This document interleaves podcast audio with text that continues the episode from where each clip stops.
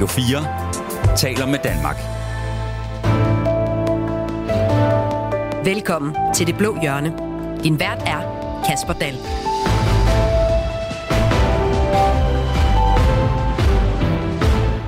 Hele 12 partier har vi i det danske folketing i øjeblikket, og alene i den blå opposition er der fem blå partier. Kritikerne mener, at det er for mange partier, så hvor adskiller de sig egentlig, både ideologisk, politisk og strategisk? Hvor er det vigtigst at holde sammen, og hvor meget kan de tre partier, der alle bekender sig til nationalkonservatismen, være enige om, før det bliver lidt for svært at skille partierne fra hinanden? Jeg har samlet tre partier til en udgave af Det Blå Hjørne, hvor vi dykker ned i højrefløjen i dansk politik. Radio 4 taler med Danmark. Og nu skal I møde tre borgerlige herrer. Kim Edberg, velkommen til. Tak for det. Du er en af to nuværende MF'ere for Nye Borgerlige. Og vi er tre. Ja, men Peter Seier Christensen, han er jo øh, sygemeldt Det er øh, i øjeblikket. Kim Edberg, er du i gang med at lave det, man vel sådan lidt populært sagt kunne kalde for en Torsten Geil?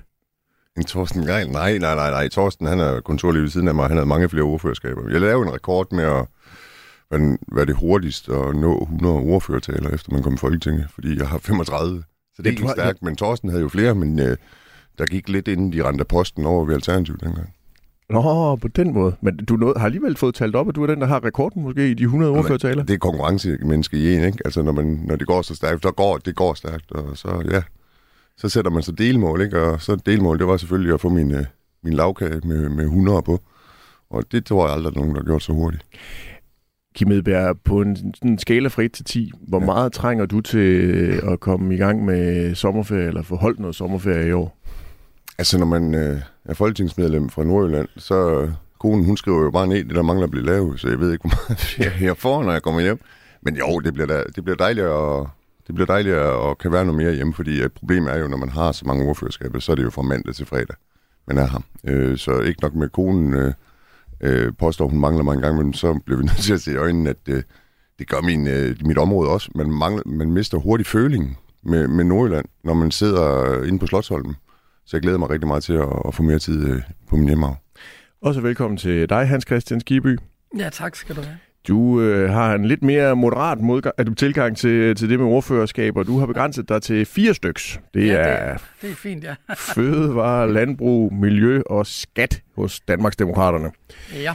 Hans Christian Skiby, har du også brug for lidt øh, sommerferie og øh, slappe lidt af her ovenpå en øh, hisblæsende politisk sæson? Ja, det vil jeg da sige ja til. Og jeg har det heldigvis sådan, at jeg kan godt lidt øh, faste rammer.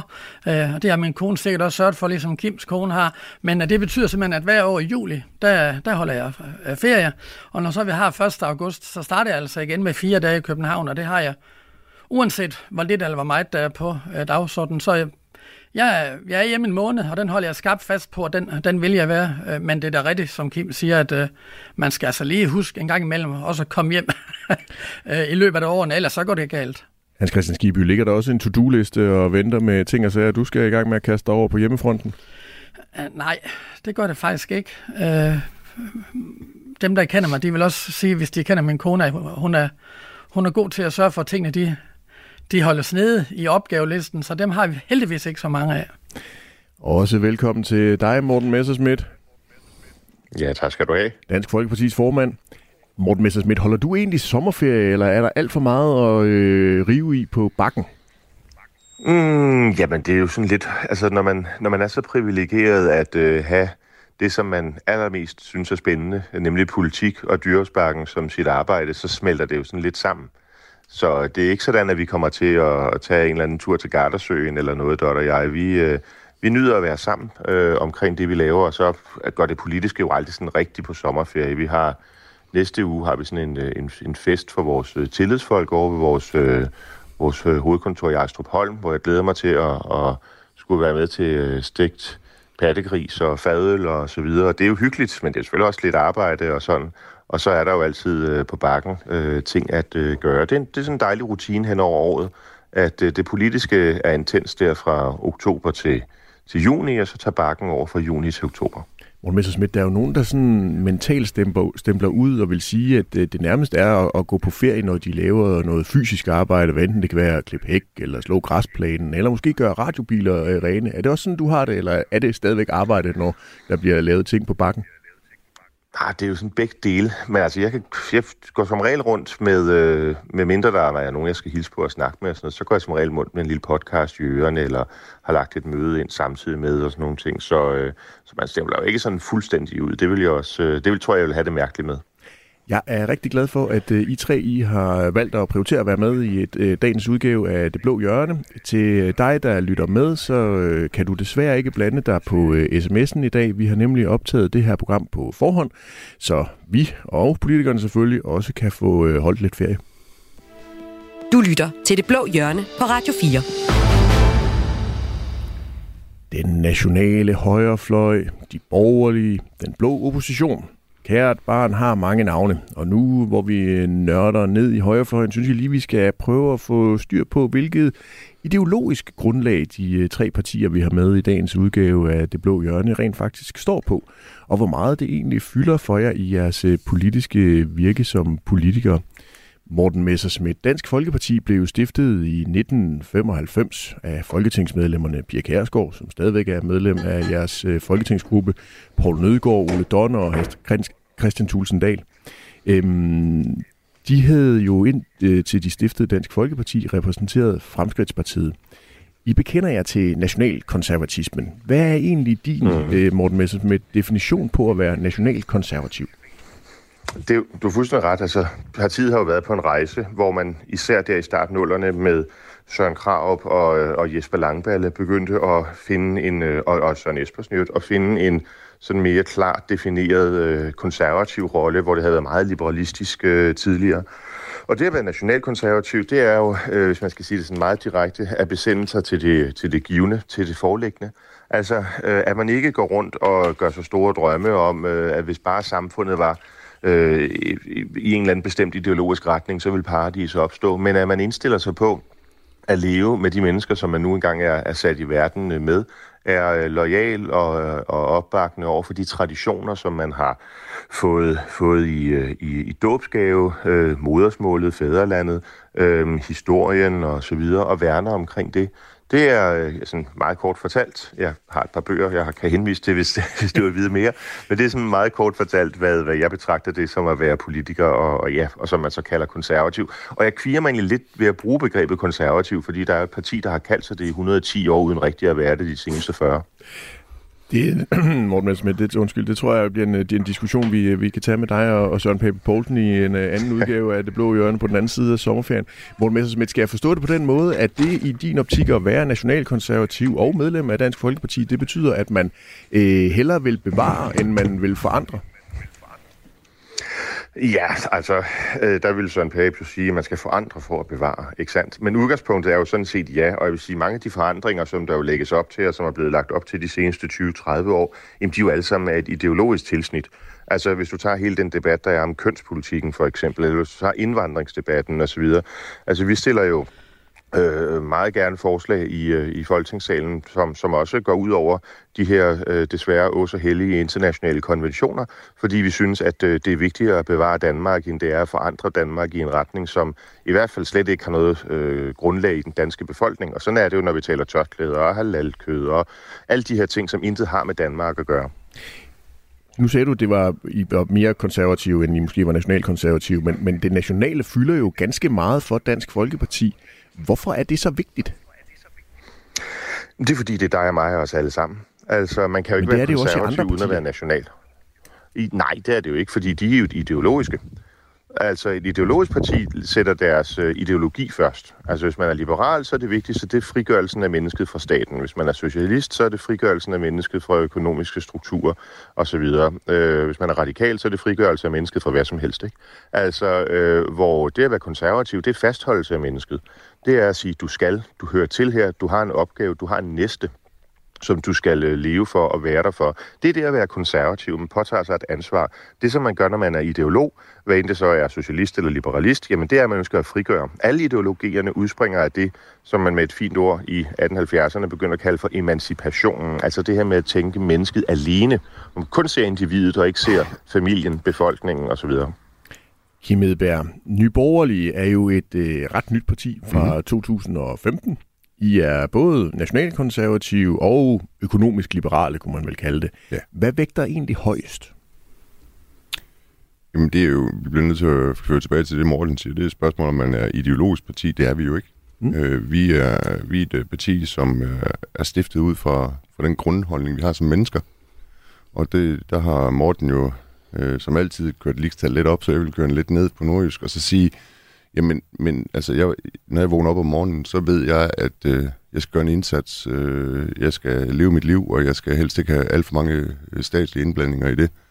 Til gengæld så skal jeg også have en stat, der holder hånden under mig, hvis jeg falder og brækker benet, eller, eller hvis jeg har brug for øh, at, at have hjælp af politi og så. Så, det, er jo, det, er jo, det er jo en, det er et livsindblik. Altså, det er, hvordan jeg, jeg ser, at mit liv det skal være. Og, og der bliver jeg nødt til at sige, og de andre to har jo været meget på Christiansborg. Øh, når, når man kommer herover og ser især venstreorienterede partier, hvor meget de tror, at staten skal blande sig i, og hvor meget de tror på, at staten den, øh, den kan tage gode øh, beslutninger for dig som menneske, øh, så er jeg kun glad for, at øh, jeg sidder i blå hjørne i dag, og ikke øh, ligesom de andre, der kommer over i rød hjørne, fordi det kunne jeg ikke se mig selv i.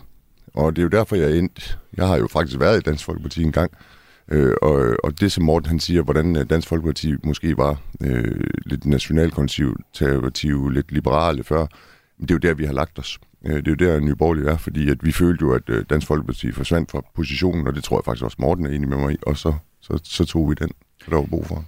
Hans øh, Christian Skiby, du er jo øh, Danmarksdemokrat, og fra det nyeste, øh, yngste parti, der er repræsenteret i dag. Øh, Danmarksdemokraterne blev jo stiftet af Inger Støjberg øh, op til sommerferien sidste år. I kalder jer sådan snusfornuftige borgerlige. Men vil du også, Hans Christian Skiby, vedstå dig at være nationalkonservativ? jo, men altså, det vil jeg i den der traditionelle øh, forstand, også som, som Morten var inde på. Men, men omvendt vil jeg også sige, at, øh, at vi i hvert fald ikke er et parti, der siger, at øh, ideologi det er, er noget bras. Men omvendt, så er det ikke det, vi går og bruger floromspundende lange talerækker på og, og forklare, hvad vi mener i forhold til national konservatisme. Vi, vi prøver egentlig på at tage udgangspunkt i den hverdag og den, de problematikker, som, som den helt almindelige dansker rundt omkring i hele Danmark, de har i deres dagligdag. Og så skal man jo have fokus på at, at finde de gode løsninger. Og øh, der befinder jeg mig i hvert fald bedst i forhold til den politiske proces. Det er i at, at finde de gode løsninger. Og så, så lægger vi det der med ideologien lidt til side. Vi skal jo også have flertal for, for de ting, som vi gerne vil have flertal for. Men Hans Christian Skiby, betyder politisk ideologi slet ikke noget for dig og Danmarksdemokraterne? Jo, og det er derfor, jeg siger, at det, det sætter en retning for, hvorhen et parti øh, bevæger sig. Men, men det, er den, det er det ene fokus. Men ja, den går bare ikke uden, at man samtidig har virkelig øh, øh, fokus på, hvor bolden bevæger sig hen af i forhold til, hvad er det for nogle problematikker og udfordringer, som danskerne de oplever i deres hverdag, på deres arbejdsplads, i den offentlige transport, øh, i det sociale væsen omkring øh, arbejdsmarkedsskadeserstatning og alt muligt andet, som der kommer øh, ind, og hvor folk de oplever enten det offentlige som en, en medspiller eller en modspiller. Og der er det altså vigtigt, at, at vi har mest fokus på, øh, på opgaveløsningen, og så kommer øh, øh, de der floromspundne ting altså lidt i anden række, det er jeg nødt til at sige. Kim Edberg, han var jo inde på øh, elefanten i rummet, fordi både Kim Edberg og Hans Christian Skiby er jo tidligere medlem af øh, Dansk Folkeparti. Kim Edberg, du skiftede i øh, 2021, ja. og dengang der beskrev du dit skifte til TV2 øh, Nord således, og jeg øh, citerer, Jeg føler, at Dansk Folkeparti og jeg er vokset fra hinanden. Ja. Er der sket en markant forskel på dine holdninger fra 2021 til 2023? Nej, derfor er jeg stadigvæk i Nye Borgerlige, kan man sige. Jo, jo, men det var så der, du ligesom konstaterede, at du ikke længere skulle være medlem af Dansk Folkeparti i 21. Nå, men, men alle mennesker, der har været medlem af et parti og brugt den tid og energi, der er at være i et parti, de, de ved, at det ikke bare er sådan noget, man lige gør. Og det er selvfølgelig journalister, de synes jo altid, det er noget, man bare lige gør, men det er det ikke. Det, er noget, det, var, det, var, en, det var en lang vandring for mig, øh, som vel dybest set fik øh, søm i gisten dengang i, var det 18 med Marquez, hvor at, øh, Dansk Folkeparti ingenting gjorde det gjorde ondt på mig. Så var der, så var der noget internt, hvor man tænkte, åh, oh, man bliver også træt af folk, du ved, der havde mere travlt med at, at finde øh, hår i suppen i, i stedet for. Øh, så jeg var faktisk, jeg var faktisk på vej helt ud af politik. Og så, du ved, hvis man er lidt cirkushest, så tænker man, jamen, øh, managen, den er jo stadigvæk tillokkende, for man vil jo gerne ændre noget som politiker. Så, øh, så, så slår man op i bøgerne igen, så ser man, hvor man kan passe ind. Og så læste jeg jo Nye Borgerlige, øh, og, og havde snakket med Nye Borgerlige, og kunne se mig selv i den økonomiske politik, de havde, for det var det, der var sådan ligesom det sidste der, det var jo, at Dansk Folkeparti, de var jo blevet socialdemokrater til sidst. Men Kim Edberg, kan man som, altså er politikere sådan nogle cirkusheste, der shopper fra arena til arena, alt efter hvor det er mest øh, opportunt at optræde? Og nu kan jeg lave sådan en, en one-liner med, at vi ikke er politikere. Det var jeg jo ikke. Jeg er jo ikke politiker. Jeg er et menneske, som skal se mig et sted, hvor at, øh, jeg passer bedst ind. Og det var jo øh, så i Nye Borgerlige der. Fordi politiske partier, hvis de flytter sig, øh, det tror jeg faktisk også, den nuværende formand for Dansk Folkeparti vil øh, give mig ret i, de flyttede sig ret langt. Øh, og at de så søger tilbage nu, det er jo dejligt. Øh, og velkommen øh, tilbage med, for, til dem, men, men det gjorde de ikke der. De var blevet socialdemokrater, og det var vel en taktik. Det var vel også derfor, de fik så godt et valg en overgang. Hans, Christian, Hans Christian Skibby, du er jo mange år et folketingsmedlem af Dansk Folkeparti. Du repræsenterede partiet fra 2005 til 2022. Hvad er det egentlig, du har ændret holdning til, siden du skiftede parti? Jamen, jeg tror egentlig ikke, altså, at et menneske vågner ikke op øh, fra søndag til mandag og er blevet et nyt menneske. Øh, så skal man vel se ind i Hare Krishna eller, eller øh, sådan et Scientology eller sådan et eller andet. Øh, det er jo, som også Kim siger, altså det der med, når folk de vælger eksempelvis at, at skifte til andre partier, så er det jo på grund af noget, der sker over en længerevarende proces, og det giver egentlig ikke at, at diskutere så meget. Det at være, heldigvis ved at være lang tid siden. Og, øh, og jeg ønsker jo altid god vind, der hvor jeg kommer fra også, men det ændrer jo ikke på, vi er jo ikke sådan, som du ligesom siger, nogen der shopper. Jeg har altså været medlem 27 år af et parti, og, øh, og nu er jeg så medlem af det andet. Men Hans Christian Skibby, er det det ideologiske, der er med til at gøre, at man på et tidspunkt vælger at sige, hmm, nu her er der et parti, der sådan ideologisk har flyttet sig, eller at du som menneske har flyttet dig ideologisk, og derfor føler dig bedre repræsenteret et andet sted?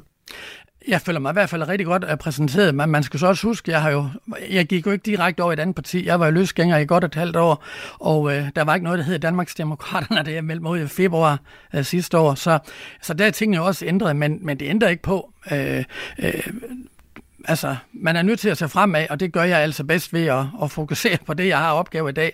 Og øh, der var tiden måske lidt en anden dengang, og det synes jeg, jeg, jeg ønsker alt muligt held til Morten Messersmith og jeg. Øh, det er jo ikke sådan, at vi står og ønsker andre partier ud på, på vintervejen. Sådan er det i hvert fald ikke i Danmarksdemokraterne. Vi synes faktisk egentlig, at vi skal, skal samarbejde, og det er også det, som, som vores formand Inger Støjberg jo har, har lagt en klar øh, linje for, at vi er sådan et samarbejdsorienteret parti, som, som vil samarbejde, og vi har fokus på bolden og ikke så meget på personerne. Morten Messersmith, dit øh, parti, Dansk Folkeparti, er jo øh, det klart ældste og mest etablerede af de partier, der er med i dagens udgave af øh, Det Blå Hjørne. Morten Messersmith, er der simpelthen for mange partier, hvor dine gamle partimedlemmer de kan passe ind? Det må vælgerne jo finde ud af. Altså, det er jo dem, der skal sammensætte Folketinget. Og, øh, og jeg er helt kold i forhold til, hvor mange øh, partier der er på Christiansborg. Det må vælgerne stå til ansvar for. Jeg øh, har altid levet efter devisen af et flag er smukkest i modvind, og derfor har jeg ingen planer om, og aldrig haft planer om at skulle rende stablen fra, fra Dansk Folkeparti. Heller ikke, selvom jeg var i opposition til den linje, som øh, Hans Christian og Christian Thulesen Dahl jo, jo anlagde, og, og egentlig har, har, har stor veneration for meget af det, som, øh, som Kim siger. Altså, øh, øh, jeg var enig i, at det var fatalt, at vi ikke væltede regeringen, eller gjorde det klart, at vi ville vælte regeringen, både da, øh, da, da, da Marrakesh-erklæringen kom, kom på banen, men, men jo især nok øh, i forhold til der i 2016, da da Støjberg og, øh, og Thulesen jo, jo ikke lukkede grænsen, altså hvor E45 stod pivåben, og der var 40.000 syre, der var vandret op igennem Jylland. Det synes jeg var et problem. Og jeg var også, ligesom Kim nævner det, øh, i, i opposition øh, til, til den der sådan stadig mere socialdemokratiske fløt. Øh, og mener, at Dansk Folkeparti skal være et klart borgerligt parti. Så derfor kan jeg sådan set øh, forstå meget af det, som, som Kim øh, siger. Og jeg kan jo også se, at i hvert fald efter jeg har, hvad kan man sige, nivelleret kursen på, på Dansk Folkeparti, eller også er det, fordi Kim er kommet i Folketinget, det ved jeg ikke, men i hvert fald de, de, øh, de, øh, det, det års tid, der er gået siden Kim er kommet i Folketinget, der synes jeg, at vi har haft rigtig mange øh, debatter i Folketingssalen, hvor vi, hvor vi har stået skulder ved skulder og kunne finde ud af det sammen. Om det skal så foregå øh, i tid og evighed i, øh, i to partier, som måske er enige om 90 procent det må vælgerne afgøre. Jeg samarbejder med, med alle dem, som, øh, som jeg deler øh, synspunkt med, og som endte også her til, med dem, jeg ikke deler synspunkt med. Altså, vi laver jo aftaler på kryds og tværs. Men Morten Messerschmidt, det er jo meget edelt og nobelt at sige, at det er helt op til øh, vælgerne, men altså, I vil jo få utrolig mange stemmer, hvis I lager sammen øh, partierne derude på den yderste højrefløj. Jamen, det kan godt være, hvis vi havde en anden tradition i Danmark. Altså, hvis du ser sådan til den angelsaksiske verden, for eksempel, hvis du ser til Storbritannien og USA, så er de partier, der er derovre, de rummer jo også meget forskellige fraktioner. Og så øh, kan det sagtens være, øh, at, at hvis vi havde den tradition, jamen, så ville det være, ville det være øh, naturligt. Og så vil du have et meget, meget liberalt felt, ikke også fra det radikale venstre til Danmarksdemokraterne, som så også skulle prøve at blive enige inden for et parti. Men altså, nu er vi, apropos det med at være konservativ, nu er vi rundet af en dansk tradition, og der er spærregrænsen altså 2% og vi har partier, og sådan er det. Og så øhm, stiller vi jo op. Altså, det man kunne overveje, øh, det var, at man skulle indføre mulighed for at lave valgforbund til folketingsvalgene. Det tror jeg egentlig både Rød og Blå Blok kunne, øh, kunne være interesseret i. Altså, øhm, du ved, når man har kommunalvalg og europaparlamentsvalg osv., så kan man jo lave valgforbund, sådan, så der ikke er for mange i går så en spildstemmer, altså folk, der ikke bliver hørt. Øhm, det kunne man jo godt gøre, hvis vi kunne blive enige om det, hvem blokkene så skulle være. Lige nu kunne der så være tre, tænker jeg. Og så kunne man lave valgforbund der. Så ville man i hvert fald sikre, at der ikke var et, øh, et stemmespil, og der var mange borgere, der ikke blev repræsenteret, fordi der er afrundinger og partier, der ikke kommer ind. Morten Messersmith, du har jo allerede i den her øh, valgperiode optaget øh, Mette Thiesen og Mikkel Bjørn Sørensen fra Nye Borgerlige. Hørte jeg dig lige før øh, forsøge at appellere til Kim Edberg om at komme tilbage til Dansk Folkeparti? Jeg tror, det er sådan lidt et journalistfænomen, at hvis to politikere de taler pænt til hinanden, så må der stikke et eller andet under. Jeg ved ikke, hvordan er det sådan, fordi journalister aldrig kan finde ud af at tale pænt til hinanden, eller hvad? Nej, jeg vil bare høre, jeg, jeg vil egentlig bare Nej, høre, om altså, der var et, et ja, slet frieri. Nej, ved du hvad, altså jeg synes bare, Kim gør det godt, og det må man vel godt sige her i sommervarmen, uden at det, det pludselig skal handle om alle mulige fordægte motiver. Jeres øh, borgerlige kolleger i Blå Blok, de vil jo sige, at de bekender sig til liberalismen, konservatismen eller socialliberalismen, øh, som vi jo lidt har, har været inde på. Altså, øh, Kim Edberg Andersen, er de egentlig tidsvarende at tale om politiske ideologier i dag? Vi, vi bruger jo utrolig meget energi på Christiansborg på at og, eller I gør jo på, bruger meget energi på at søge kompromiser og være pragmatiske og indgå nogle aftaler. Om det er jo jobbet. Jo, men altså, giver det så mening at tale om ideologier i 2023? Jeg tror også, vi snakker mere om ideologier, når en journalist spørger os om, end, end vi gør, hvis vi mødes ude på gangen. Altså, det, det, det er jo det, men, men ideologi, det er jo noget, vi er rundet af. Det er jo det, er jo, det, er jo, det, er jo, det, jeg siger, det er jo en mavefølelse. Ikke? Hvordan du er som menneske. Øh, er du så fuldstændig 100% øh, konservativ? Det tror jeg ikke, der er ret mange, der er. Er du 100% socialdemokrat? Det håber jeg ikke, der er ret mange, der er så, hvad det hedder, så, så, så vi er jo som mennesker meget mere sammensat, end vi er, når vi skal sætte det op i det her handbreaking bjælk. Det er jo lidt ligesom, hvis jeg skal snakke udlændingepolitik med en journalist, så det er næsten med sikkerhed enten en radikal eller en enhedsliste, øh, der står over for mig, fordi ellers så, så, så får vi ikke konflikterne højt nok op. Og det er ikke, øh, det er ikke sådan meget konfliktpræget arbejde øh, at være på Christiansborg sådan normalt. Det er det faktisk ikke. Vi, vi finder løsninger, det er jo derfor, vi er valgt. Det er jo fordi, vi er gode til at finde løsninger. På den måde så fik vi styr på øh, det ideologiske. Lad os øh, prøve at komme videre til det konkrete og det politiske. Du lytter til Det Blå Hjørne på Radio 4. Ja, for hvad er egentlig de vigtigste dagsordner for højrefløjens øh, partier? Hvis I nu kun må vælge én ting, hvad er så den vigtigste politiske udfordring, der skal løses, Hans Christian Skiby? Ja, så, så er det ubetinget øh, sammenhængskraften i Danmark. Altså det er vigtigt, at vi øh, får en større forståelse af, at der er nogle udfordringer nogle steder i landet, som er betydeligt større end andre. Vi har en række store fordele ved, at vi har rigtig store byer og, og så videre, men vi har også nogle store fordele ved at have nogle aktive, øh, styrbare øh, landdistrikter. Og der er der altså en akilleshæl i Danmark, som er blevet desværre større og større i forhold til sammenhængskraften i Danmark. Så det er ubetinget øh, den allerstørste øh, udfordring, som vi oplever i dag. Kim Edberg, hvad er den største øh, politiske, eller den vigtigste politiske udfordring for øh, jer på højrefløjen at løse? Altså, det, folk forventer jo for, at den her udlænding, når man er nyborgerlig, den er vigtig. Den er super vigtig. Men jeg tror faktisk, i min mave tror jeg faktisk, at følelsen lige nu, det vi skal ordne først, det er, at, at vi, har, vi har jo set et langt forløb nu, hvor at politikerne, de kan, de kan bryde love og regler, og, og så slippe afsted med at, at slette ting, og så det er ordentlighed ordentlighed mellem magthaverne. Vi skal, have, vi skal simpelthen have noget borgerlig ordentlighed tilbage i, i Danmark og sige, at, at vi gør det, vi siger, og, og vi, vi holder vores ord, og vi, vi er åbne for at blive kontrolleret. Jeg synes, det er et kæmpe problem. Og, og hvis ikke vi havde det, jamen så får den borgerlige, så er slet ikke tvivl, så er det, øh, så er det udlændingeproblematikken. Men lad os lige vende tilbage til den der ordentlighed. Er der nogle konkrete eksempler på det? Jamen, det er, jo, det er jo super uordentligt, hvis man lige pludselig indfører, at man sletter sin sms under en minksag. Men er det, Det er også... super... Nå, men det, der, der, altså, du kan, det er super uordentligt, at en hel, en flok mennesker, de får en sanktion, hvor efter der går tre måneder, og så bliver de vasket rene. Øh, det er super uordentligt, at vi har en, øh, en statsminister, som ikke, øh, som ikke er den, der går forrest for at få lagt øh, tingene på bordet. Fordi virkeligheden er jo, minken de er døde. Det er jo ikke noget med mink at gøre det her.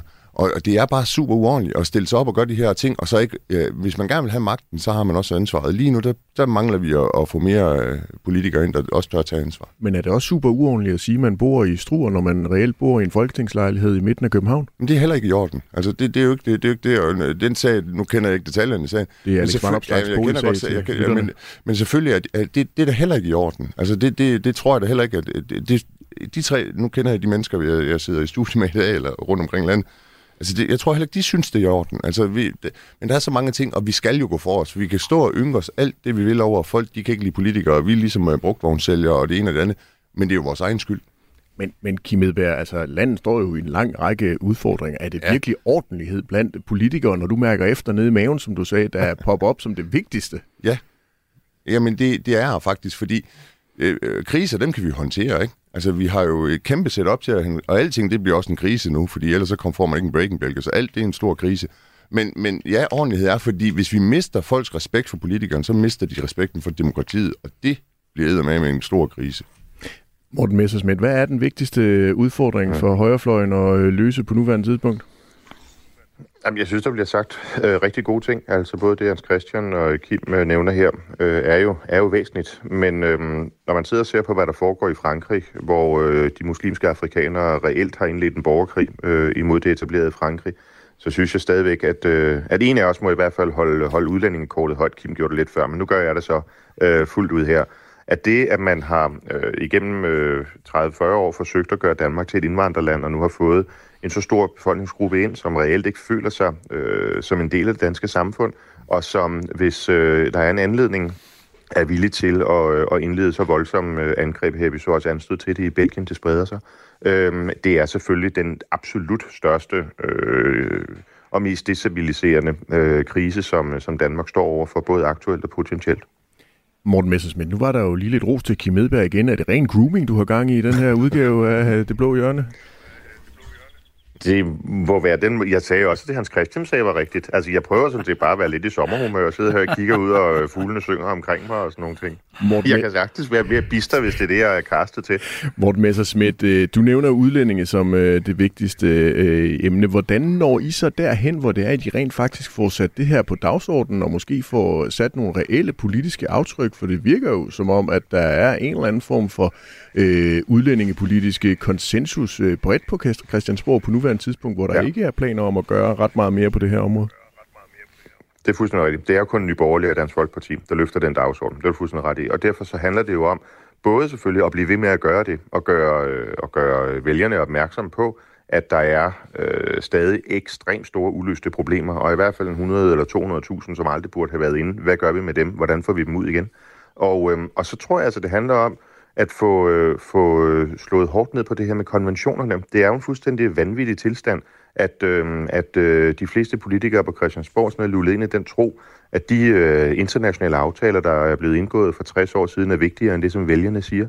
Og der må man bare sige, når vi stemmer og stiller forslag i Folketingssalen, og det her det er ikke for fedt for nogen, Kim, så er det altså bare kun vores to partier, der tager det skridt. Og jeg tror, at, øh, at øh, når, øh, når man vil kigge tilbage på den her periode i øh, Danmarks historie om 50 eller 100 år, øh, jamen så vil det være dem, som et kæmpede for at få grænsekontrollen, da alle sagde, at det kunne ikke lade sig gøre, og det måtte man ikke, og EU, fy fy og så videre. Og to, dem, som turde tage opgør med de her internationale konventioner, som jo ikke bare er udemokratiske, men som er antidemokratiske. Og derfor så øh, tror jeg, det, det tager jeg det afgørende. Og der skal simpelthen være nogen, som, øh, som holder den øh, debat kørende. Som jeg sagde til en indledning, et, et flag er smukkest i modvind. Og selvom der så i en periode kun er en håndfuld eller to, der, der siger det her, jamen så skal det stadig siges. Men Morten Messersmith, som politiker er jeg vel også interesseret i at komme ind og få sat nogle aftryk, komme ind og få trukket landet i en uh, retning. Der er jo ikke noget, der på nuværende tidspunkt tyder. Ja. på, at I kommer til at, at komme igennem med, med jeres ønsker omkring at få ændret i de internationale konventioner eller Danmarks tilgang til dem. Nej, og derfor er det jo også vigtigt, at man er et parti med politik på alle hylder. Altså, øhm, hvor, hvor det er det politiske, der er det bærende. Altså, Dansk Folkeparti var med i finansloven. Øhm, det var jeg enormt øh, tilfreds med, selvom pengene var små. Vi fik afsat penge til noget, som er meget vigtigt for os, nemlig øh, de ældre. Et videnscenter for ældre på arbejdsmarkedet, så vi kan få gjort op med aldersdiskriminationen. Vi fik afsat penge både til dyrene og psykisk handicappede osv., eller udfordrede. Øhm, vi har lige været med i en medieaftale, hvor vi fik kristendommen skrevet ind i DR's nye public service forpligtelse, fik skrevet alt det der Vogue-idioti ud. Altså, øhm, så, øh, så selvom vi har nogle standpunkter, som vi er alene med, øhm, så øh, afholder det os ikke fra at øh, kunne lave øh, konkret politik. Hans Christian Skibby, hvordan har I i Danmarksdemokraterne tænkt jer at få øh, sat mere fokus på det, som du nævnte var den største udfordring, nemlig sammenhængskraften i landet?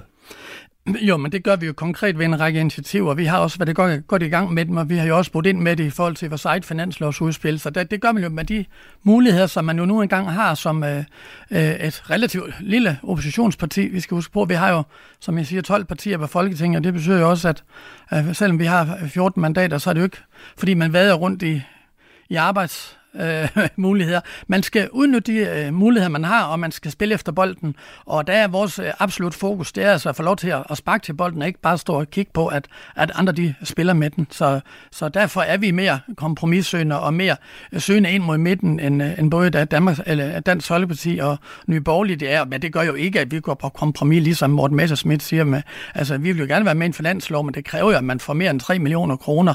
Øh, og man har jo også øh, i den finanslov sat en masse penge til nye integrationsprojekter. Så det er jo ikke, altså når man siger ja til, til en lille del, så siger man også ja til alt det andet. Det skal man lige have med i den samlede regnestykke. Jeg kunne tænke mig at prøve at dykke ned i nogle af de andre øh, politiske aftaler, der er landet øh, før sommerferien. Blandt andet blev der jo også indgået et øh, nyt øh, postforlig, der blandt andet er med til at, at liberalisere øh, postområdet og ikke længere sørge for, at det er øh, PostNord, der har øh, befordringspligten. Kim Edberg, mm? Nye Borgerlige er jo med i den her aftale. Ja, selvfølgelig er det. Hvorfor? Fordi, altså, skal vi ikke bare sådan øh, stille konstatere, at det, det var ikke fordi, at Post Danmark, sådan, øh, det var den verdens største succeshistorie, der bare bankede penge ind på statskassen. Øh, og vi tror på markedet. Øh, og, og, og det tror vi på, at når vi liberaliserer det, vi kan se det på pakkerne, der liberaliserer det, der virker det. Og så er det også nordjysk, så jeg fik også skrevet ind, at så frem at markedet ikke hold, løfter opgaven, så kører vi det bare til den, tilbage til den gamle model, øh, så uperfekt som den var. Men vi tror simpelthen på markedet, og derfor tror vi, at liberalisering det er den rigtige vej frem. Men, men efter man så har prøvet at liberalisere markedet, tror du så på snor, det er bare noget, der bliver stående, og du så kan sende opgaven tilbage til dem? Der er nogle ret store ejere, der, og pakke, pakkeafdelingen derovre, kan man sige, øh, den, den tjener de jo penge på, og svenskerne, de holder også fast, så må det ikke, øh, må det ikke at, øh, at 2. januar, der eksisterer på Danmark stadigvæk, det er jeg helt sikker på. Øh, men, men virkeligheden er jo bare, at vi kan se på næsten alle andre områder, hvor markedet det kommer ind, der, der bliver det bedre og billigere, og det tror vi også på her. Men det er selvfølgelig, og det er fordi nu de to andre partier, de er jo ikke med, øh, og deres kritik gik jo primært på, at øh, de var bange for, at det ikke, øh, de ikke leverer varen. Hvis ja. ikke de leverer varen, så laver vi det om igen, selvfølgelig gør vi det. Morten Messersmith, tror I ikke på markedet i mm. Dansk Folkeparti? Jo, det gør vi i høj grad. Men øh, det, der er min bekymring, det er, at øh, fordi jeg deler sådan set den kritik, der er på PostNord, altså jeg tror, vi alle sammen, der har prøvet at sende eller modtage post, jamen, øh, har, har masser af dårlige erfaringer, så det er jeg sådan set helt med på, at det ikke er nogen god, øh, god løsning. Men det, der er min bekymring, det er, når man nu fjerner det, der hedder befordringspligten, altså det her med, at man som aktør skal levere post i hele Danmark, fra, øh, fra Gæsser til Fanø og øh, Allinge og hvad ved jeg, øhm, jamen, øhm, øh, så vil der være nogen, hvor man ligesom siger, så tager vi det fede marked. Altså der, hvor postkasserne, de står lige ved siden af hinanden og deler ud, og hvor man selvfølgelig godt kan tjene penge. Øh, men, øh, og så er der gået noget tid, og så øh, begynder der at blive meget, meget langt imellem brevene på, øh, på Bornholm og på øh, Falster og på ja, alle øerne rundt omkring i landet, som ligger jo Danmarks Folkepartis øh, hjerte nær. Og så skal man falde tilbage på det, Kim siger, nemlig at øh, okay, så markedet kunne ikke levere det, så er det PostNord. Men hvis PostNord i mellemtiden så er, øh, er gået virkelig nedenom og hjem, jamen hvem er det så, der skal løfte det i stedet for? Så vi havde bare gerne set, og hvis man havde gjort det, så havde vi også været med i aftalen, at den her befordringspligt, den havde været, øh, den havde været gældende for alle. Øhm, og, øh, og det kunne vi ikke komme igennem med, og det er klart, så, så, så skriver vi ikke under det. Altså, sådan er det. Regeringen har jo sit flertal, og de fik så nye borgerlige med her. Det er fint, at de er måske lidt mere liberalistiske, end vi er i den her scene. Det skal jeg ikke gøre være dommer over. Men, øh, men øh, hvis, øh, hvis, hvis, altså, sådan er det. Det har jeg det fint nok med. Hans Christian Skiby, der er også indgået en ny aftale omkring en universitetsreform her op mod øh, sommerferien. Der er Danmarksdemokraterne jo med. Ja, det hvorfor, hvorfor synes I, at det lige pludselig var en, øh, en god reform? Jo, men det er jo fordi, at det samlede, den samlede aftale, den kan vi godt se og sige, og så kan man altid finde noget i den aftale, hvor andre så jo selvfølgelig, og det er jeg helt sikker på, det kan øh, mine gode kompetenter her i dag jo også gå ind og sige, ja, men hvad får I så lige gå med til det og det? Og jeg var jo selv lidt ind på det samme lige før i forhold til, til at gå med i en finanslov eller ej. Sådan er det altså nu engang. Når man indgår en aftale, så er det fordi, den samlet set øh, går i den rigtige retning, og, øh, og derfor er vi med i den aftale. Men Hans Christian Skibby, er det så ikke også lidt unfair, når det er, at du øh, skoser Morten Messersmith og Dansk Folkeparti for måske at stemme lidt for nogle integrationsprojekter i finansloven, når I er med til at stemme øh, for alle mulige ting, I ikke har lyst til i universitetsreformen? Nå, men jeg ved så ikke, om der er alt mulige ting, vi ikke kan se og se. Øh, det, øh, det vil måske være lidt for vidtgående at sige.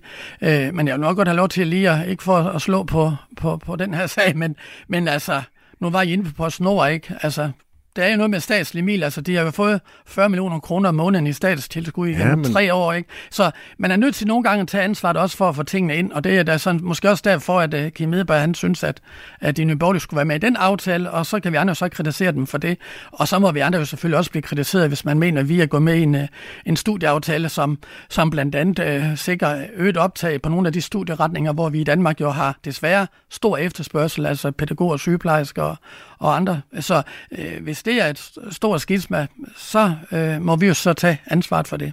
Ja, Morten Messersmith, Dansk Folkeparti er jo ikke med mm. i den her universitetsreform. Så I kunne, ikke, I kunne ikke rigtig se den samlede pakke der være attraktiv, som I kunne se, at den samlede finanslovspakke var attraktiv? Nej, jeg tror faktisk, øh, Kasper, det har meget at gøre med det, vi startede med. Altså, hvor er det, man kommer fra? Fordi jeg synes jo, det er så vigtigt, det med det danske sprog, øh, og at øh, de danske øh, skattekroner går til danskere. Altså, jeg, da jeg blev formand for Dansk Folkeparti, der lavede jeg sådan lidt fyndigt overskriften Danskerne først. Øhm, og når man laver en aftale, hvor der bliver åbnet for 2.500 flere øh, engelsksprogede uddannelser, øh, så øh, behøver man hverken at være fra Østjylland eller Nordjylland for at kunne regne ud, at det nok ikke er folk fra lokalområdet, der søger ind på de der øh, stillinger primært. Det er jo i den grad en, øh, en velkomstbillet til, til udlændinge. Øhm, og derfor så vil det jo vælte ind med folk fra Østeuropa og andre steder, primært nok i EU, som lige pludselig vil lave et kæmpe træk på, øh, på de her uddannelser. Øh, det koster penge at uddanne dem, øh, og øh, de får SU. Og øh, når de så er færdige med det, jamen så suser de der hjem til Bratislava og, øh, og Wroclaw, hvor de ellers kommer fra. Og det synes jeg bare helt fundamentalt er en forkert retning. Det er jo ikke, fordi jeg ikke vil have flere sygeplejersker og pædagoger, men jeg synes, det er meget god idé at sikre, at det er nogen, der kan tale dansk og rent faktisk også kommer til at arbejde i Danmark. Kim Edberg, du sidder og smiler. Det, det er jo mere hensyn til, at øh, Østjyden og Nordjyden, der kan vi også engelsk. Det, det lærer vi jo godt nok deroppe også. Så, så. ja, Men resten af, resten af Mortens uh, tale, den er, den, er vi, den er vi jo enige i. Men uh, engelsk, det, det lærer vi alligevel også det, var, det var mere snusfornuftigt, okay. jeg tænkte på. Jeg er ikke i tvivl om sprogkundskaberne. Jeg, jeg troede altid, at I jyder ville håndhæve og være mere snusfornuftige end sådan en københavnersnud som mig. Det tror jeg godt, Hans Christian Skiby vil skrive under på. Det er jo i hvert fald et begreb, de forsøger at tage patent på i Danmarks Demokraterne. Ja, det er det. det. Lige nøjagtigt. Det er sådan et dejligt smukt, du... velklingende ord. Og skulle du prøve at læse op på finansloven, inden du omtaler den? Ja, det synes jeg så måske også, I skulle. lad os lige, lad os lige nu, nu har vi pært lidt rundt i, i fortiden, altså nogle af de ting, der er sket her i løbet af det første øh, halve år i den her politiske sæson. Hvis vi lige prøver at kigge lidt øh, fremad, så kommer der jo også nogle øh, konkrete politikområder, der skal diskuteres, når I øh, samles efter sommerferien. En af de der øh, ting, der ligger på øh, to-do-listen hos øh, regeringen, det er jo, at de skal finde ud af, hvordan der skal øh, laves nogle skattelettelser. Det har de jo i hvert fald skrevet i øh, regeringsgrundlaget. Øhm, Kim Edberg, jeg ved jo, at I nye borgerlige meget gerne vil have nogle skattelettelser. Det vil vi gerne. Det er så mange som muligt, antager jeg. Ja, ikke sådan helt uforbeholdt, men, men øh, jeg skal nok sige stop, hvis det begynder at gå ondt, og der kommer til at gøre noget over, før det gør det. Men hvad tænker du egentlig om de kommende øh, forhandlinger omkring øh, eventuelle skattelettelser? Er det nogen, I ser frem til i Nye Borgerlige? Vi ser altid frem til, at danskerne de skal have flere penge øh, af deres egen, i deres egen lomme. Så det ser vi altid frem til. Men altså, den regering, vi har haft indtil nu, nu her, ja, var det ikke, var der ikke, var der ikke en øh, venstremand, der var ude og påstå, at medieforlidet, det var faktisk en skattebesvarelse, fordi der var nogen, der havde sagt 6%, og så steg skatten kun med 2 så hvis det er, at vi, vi får at vide, at øh, skatten den skal stige med 20 procent, og vi så bagefter kun stiger med 10, og de så kalder det en lettelse, så er vi ikke med. Men selvfølgelig skal vi spare noget penge, fordi virkeligheden er, at vi bruger enormt mange penge i det offentlige. Og virkeligheden er også, det er ikke altid, vi får øh, det bedst mulige ud af det, og så kan man rulle tilbage til posten, det, det, ikke for at starte en konflikt. Men der er masser af andre steder, hvor at, øh, vi nok bliver nødt til at se og få mere for penge. Øh, og hvis vi får mere for penge, så må vi også frigøre nogle penge. Og så er der jo også en helt, øh, helt anden, øh, hvor vi nok alle tre bliver enige. Vi har også nogle udlændinge, der koster staten rigtig, rigtig mange penge hver eneste år. Øh, og der kunne det jo, vi kunne starte med den øh, og give danskerne en skattelettelse for, hvis vi nu sagde, at øh, udlændinge de skulle forsørge sig selv, og så frigøre de der nærmest 30 milliarder. Den kunne vi give skattelettelser for. Så gør det ikke ondt ind på Christiansborg, så kan de lystigt gå rundt og bruge alle de penge, de har lyst til stadigvæk. Og så danskerne, de får øh, ved, ved ganske almindelig optimering af, af forbrug, øh, og så sige, at udlændinge, de forsørger sig selv, så, så kan vi give det danskerne en skattelettelse for 30 milliarder. Det er da sådan rimelig nemt at gå til. Morten Messersmith, det er jo ikke lige 30 milliarder, regeringen de ligger op til. Forløbet der er det 5 milliarder, de har, øh, har kastet på bordet. Vil Dansk Folkeparti egentlig gerne være med til at have skattelettelser?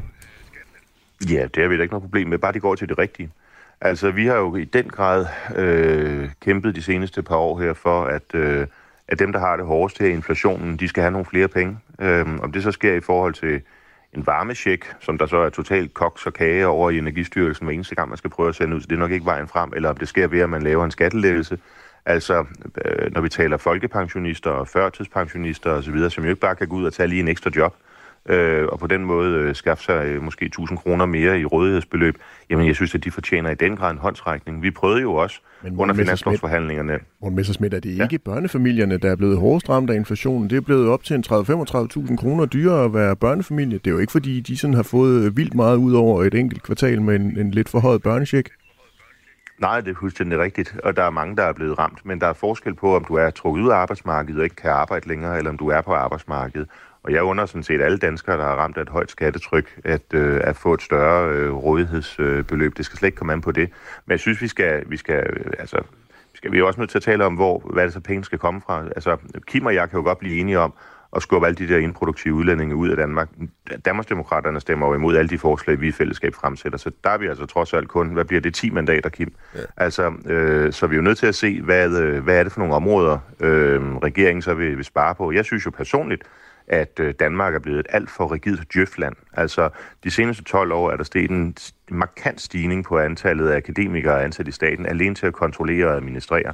Det koster altså 10 milliarder ekstra for skatteyderne om året kunne også begynde at se lidt på, hvordan den offentlige sektor egentlig er drevet. Altså om vi har brug for øh, alle de her akademikere, der bare sidder og skubber papir mellem skrivebordene. Hans Christian Skibby, vi skal også lige høre skattelettelser. Er det noget, I kommer til at arbejde for i Danmarksdemokraterne?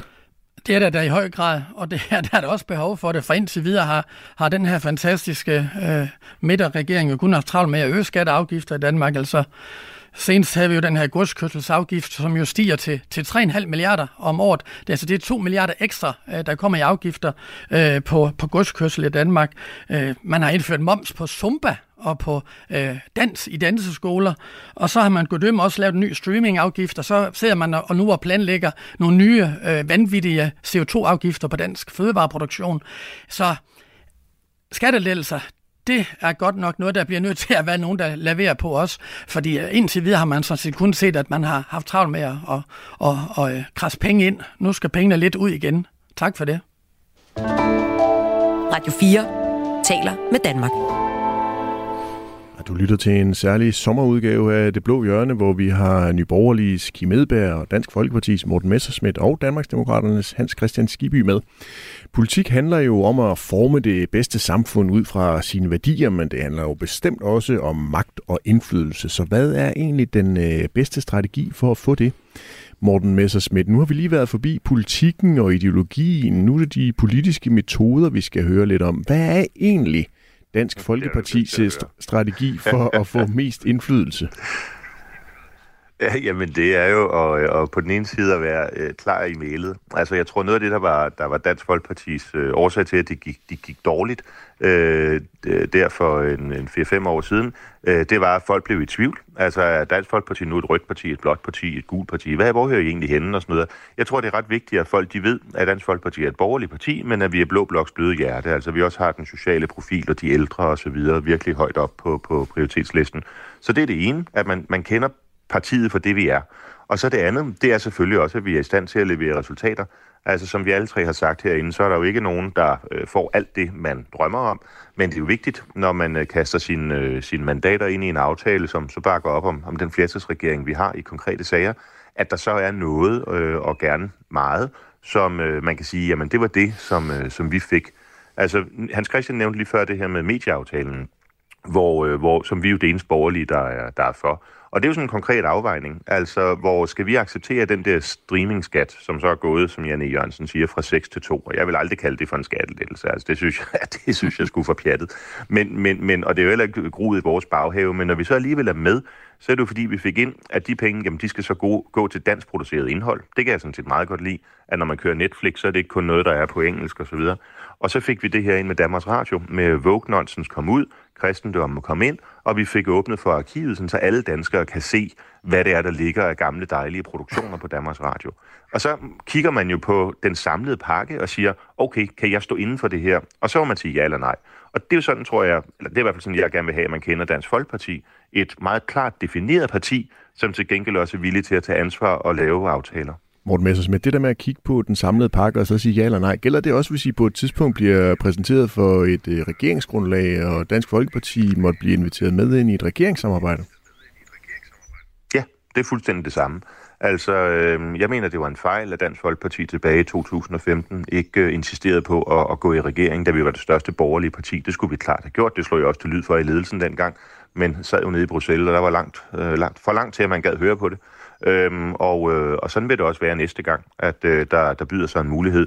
Øhm, øh, kan vi se os i, øh, i programmet i forhold til udlændinge, i forhold til ældre seniorer, i forhold til sundhedspolitik osv., øhm, jamen så, øh, så er vi ikke bange for at gå i regering. Hans Christian Skiby, din øh, partiformand Inger Støjberg, hun ligger jo ikke skjul på, at hun ser Danmarksdemokraterne som et oplagt regeringsparti. Det har hun jo så også prøvet før, må man ikke glemme. Hvad er egentlig Danmarksdemokraternes, øh, Danmarksdemokraternes strategi for at øge chancerne, øh, så I kan komme med i sådan en øh, regering på et eller andet tidspunkt? Jo, men altså strategien, den, jeg synes, at, sådan, at den er rimelig ufilosofisk, og det er jo, at øh, mange af dem, der ikke rigtig får indflydelse, fordi de ikke øh, øh kommer ind øh, til bordet, altså de står ved fodboldkampen og kigger på, på udskiftningsbænken, eller, eller råber lidt af dommeren eller træneren osv., og, og, øh, og dem, der så får lov til at sparke til bolden, det er dem, der får lov til at også nogle gange skyde i mål, og der er vi altså nødt til at have fokus på bolden, og bolden i det her tilfælde, det er jo alle de forskellige aftaler, som Morten også var inde på. Der er jo mange steder, hvor, man, hvor det giver god mening at komme med, selvom andre partier så ikke øh, synes, det giver god mening.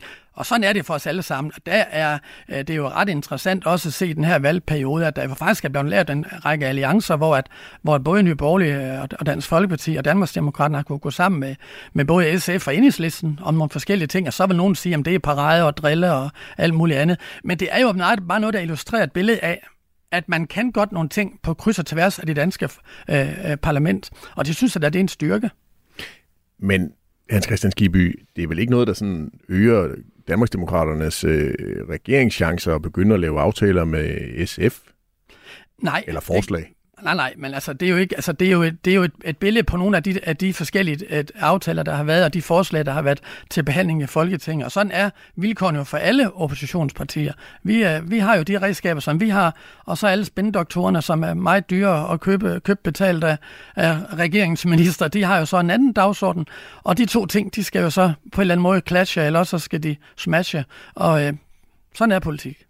Kim Edberg, hvordan får nye borgerlige mest mulig indflydelse for de få mandater, I nu er tilbage?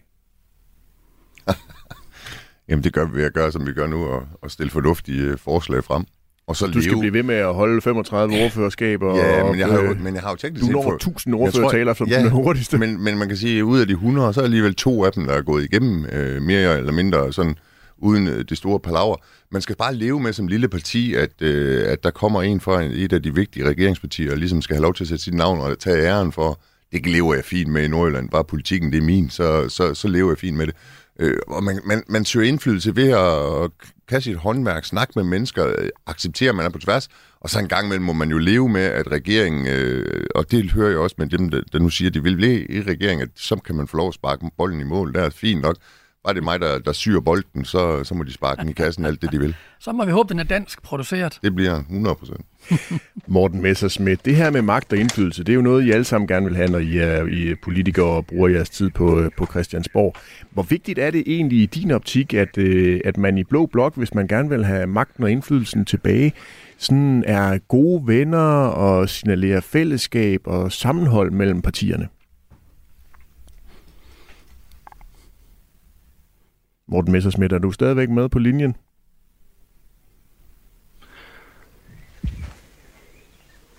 Det tror jeg ikke. Jeg tror, vi har mistet... Den forsvandt. Ja, jeg tror, vi har, jeg tror, vi har mistet Morten Messersmith. Vi prøver lige at få ham med i, uh, igen. Hans Christian Skiby, hvor vigtigt det for dig er det egentlig, at uh, hvis man vil have magt og indflydelse i Blå Blok, at, vi, uh, at I så kommer til uh, at signalere sammenhold og uh, god stemning? Ja, altså magt, det er jo det grimme ord for indflydelse. Jeg, jeg synes, indflydelse det lyder bedre, og det er det, der skal være fokus på fra vores side i hvert fald. Men, men men hvor vigtigt det der, er god stemning og sammenhold og måske fælles politiske forslag? Jamen, det skal man ikke underkende. Altså, jeg synes jo faktisk, at, at, det, er, at det, det er noget af det, som også, jeg tror, at rigtig mange vælgere, de kan se sig selv i.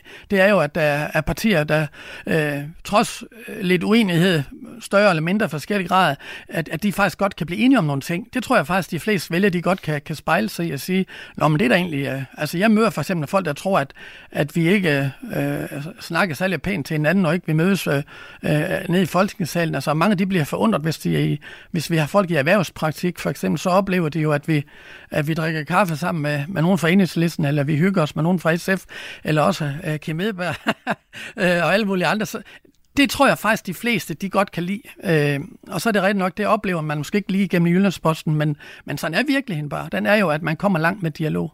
Så skulle vi have fået Morten Messersmith øh, med igen. Morten Messersmith, hvor vigtigt... Ja, det er rigtigt. Hvor vigtigt jeg har lige sommerferie. Jamen, det er der er vel ondt. Hvor vigtigt det kan være, at I kan finde fælles fodslag for at kæmpe for nogle bedre forbindelser ude i sommerlandet. Morten Messersmith, hvor, Meget gerne. hvor, hvor vigtigt er det øh, for dig, Dansk Folkeparti, at man øh, mellem partierne i Blå Blok signalerer sammenhold og måske laver nogle fælles politiske forslag i forhold til at, at komme ind og få den magt og indflydelse, som I gerne vil have? Jamen, altså, det, altså, det er jo ikke fordi, jeg, jeg, jeg på nogen måde modsætter mig det. Jeg satte mig sådan set i spidsen efter folketingsvalget for at samle de to oppositioner, og det synes jeg lykkes øh, rimelig godt. Men, men det er jo ikke sådan, at vi øh, i Blå Blok øh, bare skal gå og tale for Blå Blok alene. Altså, der er jo en grund til, at der er øh, fem forskellige partier, og det er jo fordi, vi er øh, mere eller mindre, men, men jo uenige om, om nogle ting, og det er jo også det, du kan høre i, i programmet her. Øhm, og, og det der med rød blok og blå blok og, og nu gul blok osv., altså det har aldrig været sådan i dansk politik, at øhm, i en oppositionsperiode, at man så har to blokke, der agerer over for hinanden. I, så i sidste periode, der var der ikke engang enighed om, hvem der skulle være statsminister i blå blok. Vel, det var Pape og Ellemann ville begge to. Så det der med øh, at agere som en blok, det er jo noget, man gør, når man får ansvaret. Mm. Altså, øhm, det var heller ikke sådan, at de blå partier op igennem 90'erne var, var enige om alting, og bare men, sagde ja til alt, hvad Uffe Ellemann men, øh, og Anders Fogh sagde. Men Morten, altså, men Morten så, så, så, selvfølgelig er det... Morten ja. Messerschmidt, op mod, op mod valget øh, tilbage i november sidste år, der holdt I jo fælles pressemøder, alle partierne i Blå Blok, og I øh, talte jo rigtig pænt om hinanden. Jamen, jeg, jeg kunne ikke finde på at tale u- upænt om, om nogen. Altså, det er øh, ikke slet ikke det, der er formålet. Det er mere det der med, øhm, skal partierne underlægge sig en eller anden overordnet princip om nogle blå øh, mærkesager? Mm, det, det, det har jeg svært ved at se. Altså, øh, så synes jeg sådan set, det er mere reelt at sige, der er de her de ting, vi er enige om, og der er de her de ting, vi er uenige om. Øhm, og selvfølgelig, de partier, der især går i regering efter et valg, jamen de påtager sig jo et ansvar for så at blive enige. Sådan er det siden regeringen. Regeringen kan kun have én holdning. Og de partier, der er støttepartier, jamen de får noget igennem. Og så vil der være nogen, som er, er i en mere oppositionel rolle øh, og kan gøre øh, begge dele. Og det er, det, altså det er jo heller ikke sådan, at de røde partier i dag render rundt og er enige om alt muligt. Altså prøv at høre, men, hvor forskellige de er fra radikale til alternativet. Men Morten Messersmith, vi ser jo ikke øh, blandt de røde partier, at de eksempelvis øh, starter kampagner mod øh, andre øh, øh, partiformænd i øh, Øh, den samme blok. Altså det er jo ikke sådan, at Pia Olsen Dyr, hun laver øh, grafikker på sociale medier, hvor hun udstiller øh, Maja Villadsen som en, der, der svinger, som I eksempelvis lige har gjort her før sommerferien med Inger Støjberg. Og det, det er vist noget, ungdommen har lavet. Altså, men, men det synes jeg da kun er, er, er sjovt. Altså, jeg synes, jeg har da også lavet nogle videoer her hen over sommeren, hvor jeg ønsker øh, de andre partier en god sommer, og så tager lidt pis på dem. Altså, øh, og stiller en, øh, en flaske mælk foran alternativet og hænger Apples kontaktdata på, øh, på Venstres øh, gruppeværelse. Altså, det tror jeg, folk synes er meget sjovt, at det ikke bliver alt for stift alt sammen. Kim Edberg, hvordan får I mest øh, indflydelse samlet i, øh, i Blå Blok? Vi starter med at få 90 mandater. Det hvordan får I så det? Ja, vi, vi holder op med at hoppe på den der med, at Venstre de stadigvæk påstår, at de er blå. Altså, de er på en god dag lyseblå. Øh, så lærer vi at indse, at øh, Lars Lykkes øh, parti er sat i verden for Lars Lykke, og han kommer til at svinge øh, mellem rød og blå. Så, så hvis det er ham, der skal flytte, så må vi jo betale øh, for, for, for færgeoverfærden der. Men, men, og så holder vi op med at, at, at tro på, at vi altid skal være enige. Vi skal være vildt uenige, når vi er uenige. Altså når, når øh, Danmarksdemokraterne de synes, at de er en eller anden form for faldipt i øh, vores konventioner, jamen så kommer vi til at være uenige. Øh, men, men 90 95% af tiden, så er vi jo faktisk enige på, på delresultatet. Og det er jo derfor, vi kommer til at få indflydelse. Et, at øh, på et eller andet tidspunkt, så finder folk ud af, at det er så fedt at ikke at være leder af en rød regering. Øh, og, og to, jamen, øh, Venstre skal nok komme tilbage til Blå Blok. Så kan det være, at de har en ny chef til den tid. Så, så ser vi, om ikke vi tilgiver lidt hurtigere. Det blev det sidste ord i øh, dagens udgave af Det Blå Hjørne. Fik du ikke øh, lyttet med fra start, så kan du selvfølgelig finde øh, resten af programmet som podcast i Radio 4's app. Tusind tak til dagens gæster, Danmarksdemokraternes Hans Christian Skiby, Nyborgerligs Kim Edberg og Dansk Folkepartis Morten Messersmith. Programmet er lavet i samarbejde med Avisen Danmark, hvor jeg, Kasper Dahl, til daglig er politisk redaktør. Tusind tak, fordi du lyttede med, og rigtig god weekend. Hvis jeg siger Venstre, hvad siger du så? Krise. Thomas Larsen, hvad siger du? Sygemeldt. Selvom Folketinget er gået på sommerferie, er vi på Radio 4 klar til at tage temperaturen på, hvordan det egentlig står til i de 12 folketingspartier. Parti for parti over hele sommeren. Interne krige, sygemeldinger, falske underskrifter og formandsopgør. Jeg er slet ikke i tvivl om, der er blevet gjort meget alvorlig skade på partiet. Og hvilken vej skal partierne, når et nyt folketingsår kalder? Hele det her dramatiske formandsopgør, det gik jo faktisk så helt utrolig hurtigt. Lyt med i din sommerferie, når mandat tjekker partierne. Find det i Radio 4's app, eller der, hvor du lytter til podcast.